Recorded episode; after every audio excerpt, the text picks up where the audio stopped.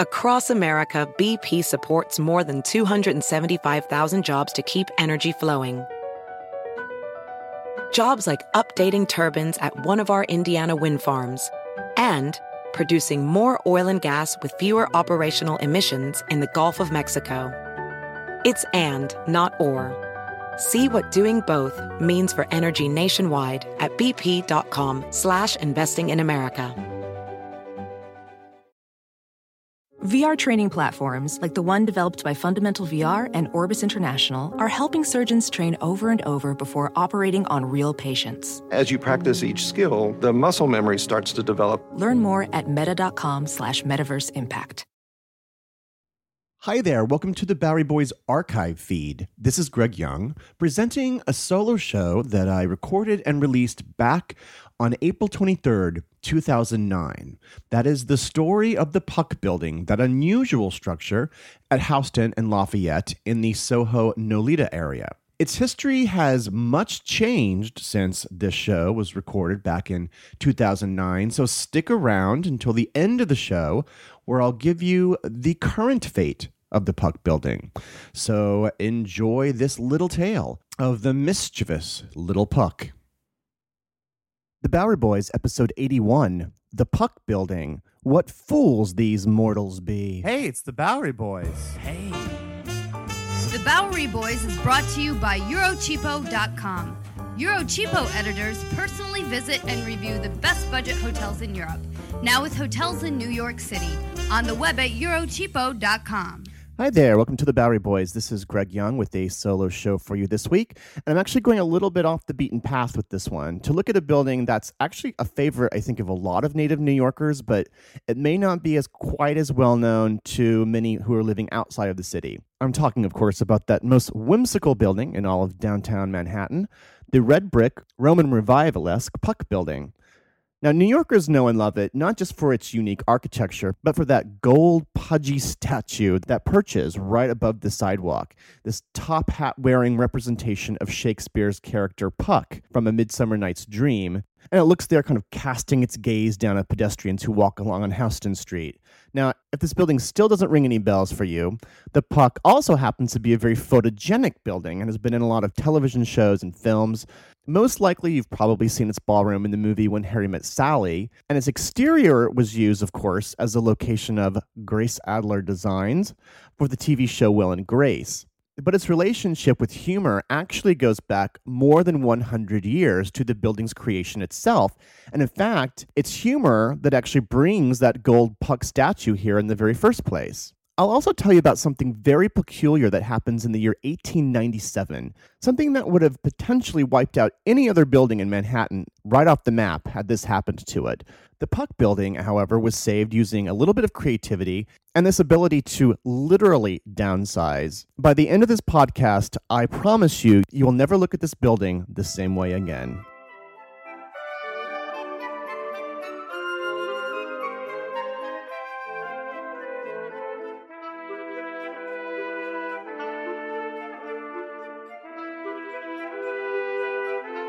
The Puck Building at 295 Lafayette Street takes up a very odd block in the northeast corner of Soho.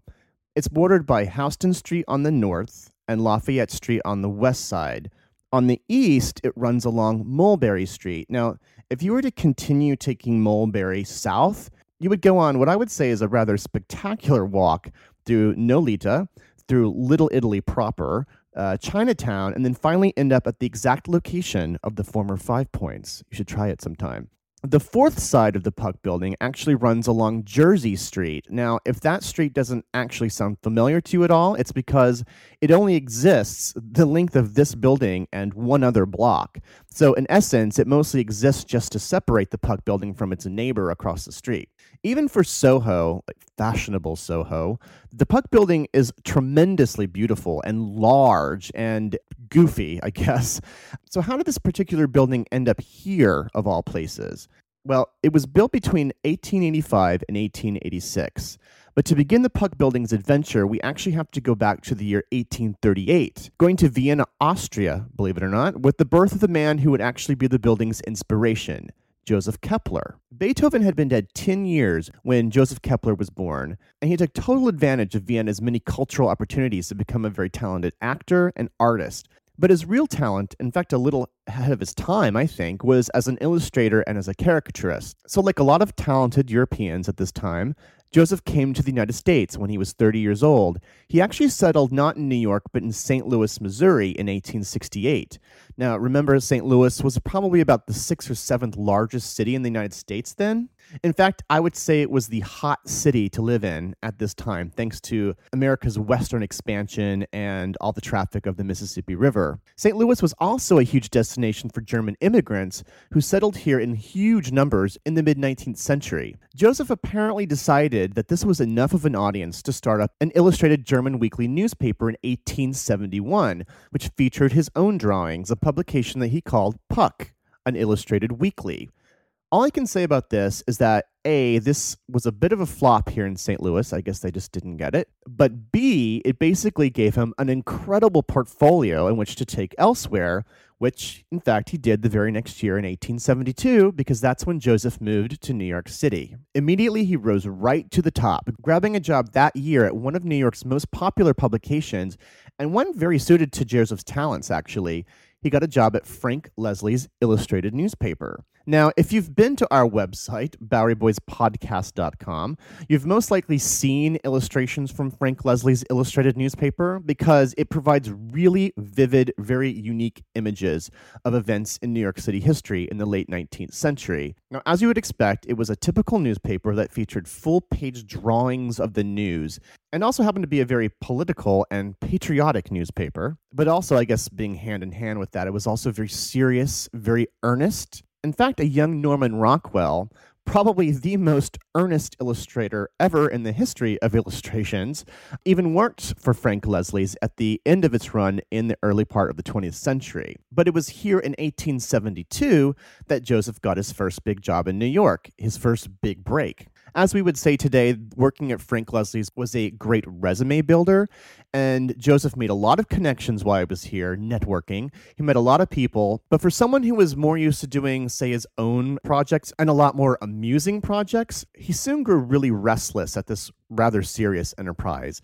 One of those close connections he made, though, while he was there, happened to be the foreman of Frank Leslie's print shop a man named Adolf Schwarzmann. Joseph told Adolf about his Puck magazine that he had started in St. Louis, and so the two decided to relaunch it here in New York for New York's German population. So in 1876, Adolf opened his own printing shop, and the two produced the very first German language Puck, a humorous weekly. Strictly speaking, Adolf was just interested in the printing aspect, so Joseph was entirely in charge of the format and all of the content. Each issue would feature three full page illustrations on the front cover and the back, and one in the middle, and many smaller ones throughout at first all drawn by Joseph Keppler, and of course he would hire writers to write up the rest of the content. They would use their experience from Frank Leslie and they in bringing over all these colored illustrations, which was actually something really rare for newspapers of the day. The content was actually kind of sassy for the day, very wry, very satirical takes on the news of the day, sort of a Jon Stewart's Daily Show mixed with Mad Magazine, if you can envision that. On April 19th, 1995, a federal building building in Oklahoma City was destroyed in a domestic terrorist attack. Just days after the bombing, America discovered the perpetrator was right wing extremist Timothy McVeigh, whose mindset and values are still very present today. It's an American tragedy, but one I still remember very vividly. But there is so much more to the story than what you might remember take a deeper look into this moment of history with the podcast Homegrown OKC, hosted by Jeffrey Toobin and based on his book. The Homegrown OKC podcast is about better understanding the political environment in our country today. In particular, I found fascinating all the original archival footage used in the show, sounds which brought me back to that time, but with a richer understanding of events. These episodes were thrilling to listen to. That's Homegrown OKC. To listen, search for Homegrown OKC in your podcast app. That's Homegrown OKC. Now, maybe it was the immensely larger German population, or maybe New Yorkers just got Joseph's humor more, but whatever the reason, the German Puck flew off the newsstands. It was so popular that within the year they began publishing an English language version, which was even more successful. So within less than 10 years of when they first started, they had a circulation of over 80,000 and it was growing rapidly. What Keppler was unafraid to do in the pages of Puck was to skewer, often extremely mercilessly, any and all politicians on all levels local, national politicians, you name it. Although Keppler himself considered himself a Democrat, often his biggest targets would be the big fat cats of Tammany Hall, and it often even took anti Catholic, anti Irish tones to the whole publication. But his favorite, favorite thing to do in Puck magazine was attack presidential candidates. You know, you keep in mind that print was the primary form of political discourse in the late 19th century, and printing methods were greatly improving, meaning that these messages could be carried well outside of New York City out into the entire country. So, like many Manhattan newspaper publishers, Keppler was actually able to wield kind of a lot of influence right from his office here in New York. So, all of this gets us now to the year 1885, putting our budding publishers here squarely at the beginning of the Gilded Age in New York. The race was on to create these large, ambitious, often ostentatious buildings that sort of outwardly demonstrated your product's popularity and its influence. Further down on Park Row at this time, all the regular newspapers were already trying to outdo each other with taller and taller office towers. Keppler, of course, would catch on to this instinct, but he would develop it in a different area. In the 1880s in New York, the printer's district basically the place where books and sheet music and newsprint and many other things that were actually physically produced. This was all centered in an area between Houston Street on the south and Astor Place on the north. So this was the printers district of New York City. Many of the great printers had moved here. In fact, the Astor Library, which actually contained a large sum of this printed matter, actually sat smack in the middle of this area. So naturally, this is where Puck needed to be. They bought up a large plot of land to the south of Houston, facing into this printer's district. Joseph hired the architect Albert Wagner to design a steel framed office in the then trendy Romanesque revival style. Now, the defining feature of this style is kind of readily apparent if you look at the building. It's arches. Arches for days arch windows, arch doorways. The Puck building has lots and lots of arches on it. And so that was part of what the style of Romanesque revival is. With Wagner being a German architect and Keppler being his Austrian client, the building has a few more very obvious German touches to it. And of course, to put his magazine signature literally right on the building, Joseph hired the sculptor Henry Baerer to create a six foot tall Puck statue on the corner. This image of Puck was actually in the logo of his magazine. That Puck statue, by the way, is not actually made of bronze as it appears, it's actually made of zinc. Yes, zinc. And it's painted bronze. The Puck building was one of the largest buildings in the neighborhood, and it kept growing along with the magazine. I need to add, however, that in 1885, when the building was started, it did not border Lafayette Street on the west side because there was no Lafayette Street, but I'll get to that in a second. Not only did the Puck offices move into the new building, but they brought along their lithographer and all of their printing presses. In fact, for most of the Puck building's existence, there would always be printers housed here. So many and so much so that for years, the hallways of the building and even the streets outside would be overcome with this thick smell of ink that would just waft outside from the windows. So, from its new offices here, Puck Magazine continued to grow, and with the magazine, obviously, so did the building. They even extended it to the south to its present location in 1892. But a huge change to the building was just on the horizon, a massive and potentially catastrophic alteration that was certainly not in any of Keppler's original plans. When the Puck was built in 1885, the building stretched along Houston Street. So, if you can picture this, almost 120 feet across. It was a huge building. It had five gigantic arches that faced along that Houston side. At that time, there was no street at its western edge. I believe it was probably abutting other buildings or another patch of land, but it wasn't a street. Now, just to the north, running through that printer's district, which I just described, was a small street called Lafayette Place but it didn't extend past Houston. Lafayette Place was this tiny little street that had actually been created in 1825 by the owner of the land it was built on, namely our old chum, John Jacob Astor. Back then, of course, there were these mansions that had been developed along this little street, along Lafayette Place. In fact, a couple of these mansions are actually still standing along the street and is known today as Colonnade Row. You should check that out, but that's from this period of time. Now, flash forward almost 75 years later.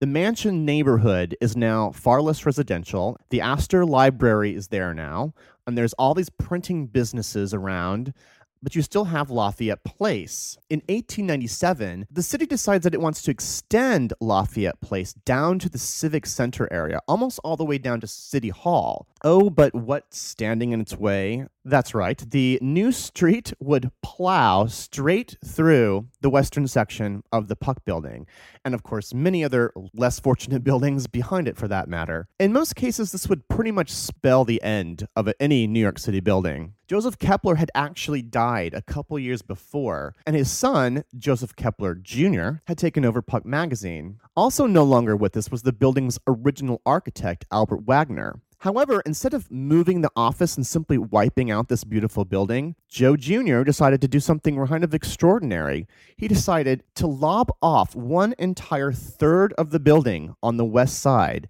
to allow Lafayette to ride through and then build a brand new entrance on that side of the street. To do this, Keppler went to a relative of the deceased architect. So we have the son of the publisher and a relative of the deceased architect named Herman Wagner, who also just happened to be an architect, and then went ahead and completely altered the building, literally erasing one third of it. What I find really amazing is that you cannot tell at all that any of this actually happened. Now, there used to be five arches facing Houston. There are today three arches that face along the north side. The puck is so impressive and imposing today that it's amazing to just sort of stand across the street and look at it and imagine how much bigger it actually used to be. Well, back to the magazine. With the 20th century came, of course, the advent of photography, of mass production of magazines, and of course, radios and film and everything else. Puck kept chugging along during this time, but still fairly successful in different forms throughout World War I. But in a way, I guess you could say it was a victim of its own success because in 1917, the magazine was bought by multimillionaire publisher William Randolph Hearst, who turned it briefly into a monthly magazine and then promptly killed it off within the next year. Hearst had actually been a frequent subject of abuse in the magazine, so I can't help but feel that this was just a millionaire's way of quieting his critics. By the time Puck was shut down in 1918, the entire printing district that had actually once resided here had already moved on to a cheaper area in the far, far west of Greenwich Village, in an area today called Hudson Square, near the entrance of the Holland Tunnel. As for the Puck building itself, it passed on through a variety of different purposes, various offices. Those large printing floors were eventually turned into ballrooms. Throughout the 60s and the 70s, the building disintegrated along with, of course, many, many other things in the city. According to the website Forgotten New York, if you wanted your vehicle squeegeed, if you wanted the windshields clean, well, you just came to one of the corners of the Puck building during this period of time. Fortunately, the Puck was declared a landmark in 1983 and was extensively renovated that year, becoming a space for artists, graphic designers, and photographers. Amazingly, believe it or not, for a short time, the Puck even returned to housing a full colored satirical publication, the beloved but short lived Spy magazine. Like Puck, Spy would also satirize and mock famous folks with its subjects this time around being movie stars and well known New Yorkers like Donald Trump and John F. Kennedy Jr.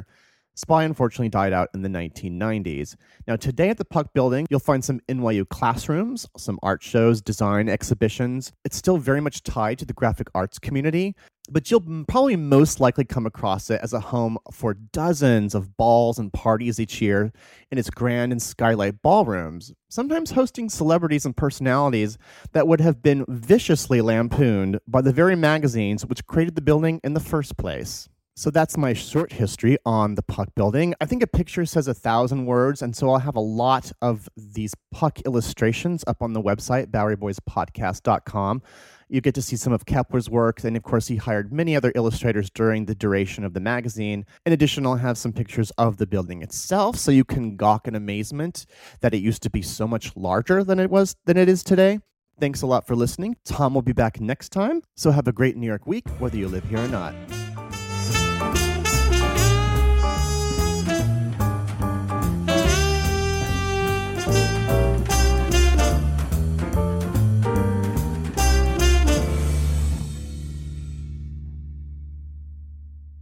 And so that was the story of Puck Magazine and its longtime home, the Puck Building. At least that's where the story left off when the show was recorded back in 2009. If you go to the Puck Building today, you'll find it much transformed, but mostly for the good. Now, usually when you hear of a big chain store moving into an old historic building, you might silently groan inside.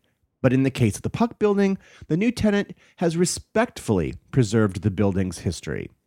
REI, or for those of us who don't camp very often, that stands for Recreational Equipment Inc. REI is a outdoor gear company which started in Washington state in 1936.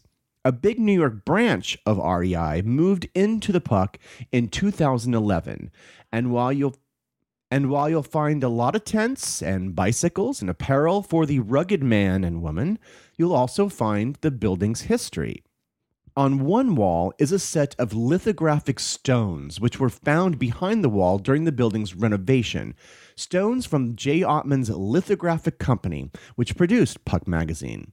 Most dramatic, though, uh, if you keep wandering along that floor on the lower level, is a pair of nine ton flywheels originally used to power the presses of Puck magazine.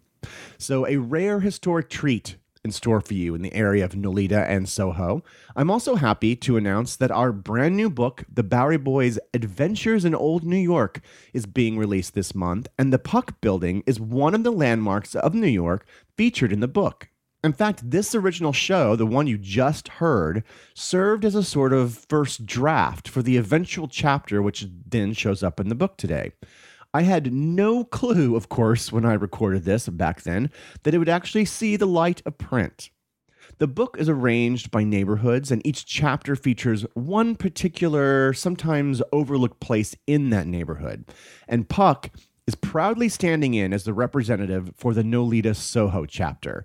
But there are many more secrets revealed in that chapter, both of the Puck building and, of course, that interesting neighborhood. So please pick up a copy at Barnes & Noble, at Amazon, or, of course, at your local bookstore. Well, thank you very much for listening to the Bowery Boys Archive. Check out uh, the check out our blog, BoweryBoysHistory.com, and of course, the main Bowery Boys feed for our latest adventures. So have a great New York week, whether you live here or not. BP added more than $70 billion to the U.S. economy in 2022 by making investments from coast to coast. Investments like building charging hubs for fleets of electric buses in California and starting up new infrastructure in the Gulf of Mexico. It's and, not or. See what doing both means for energy nationwide at bp.com slash investing in America.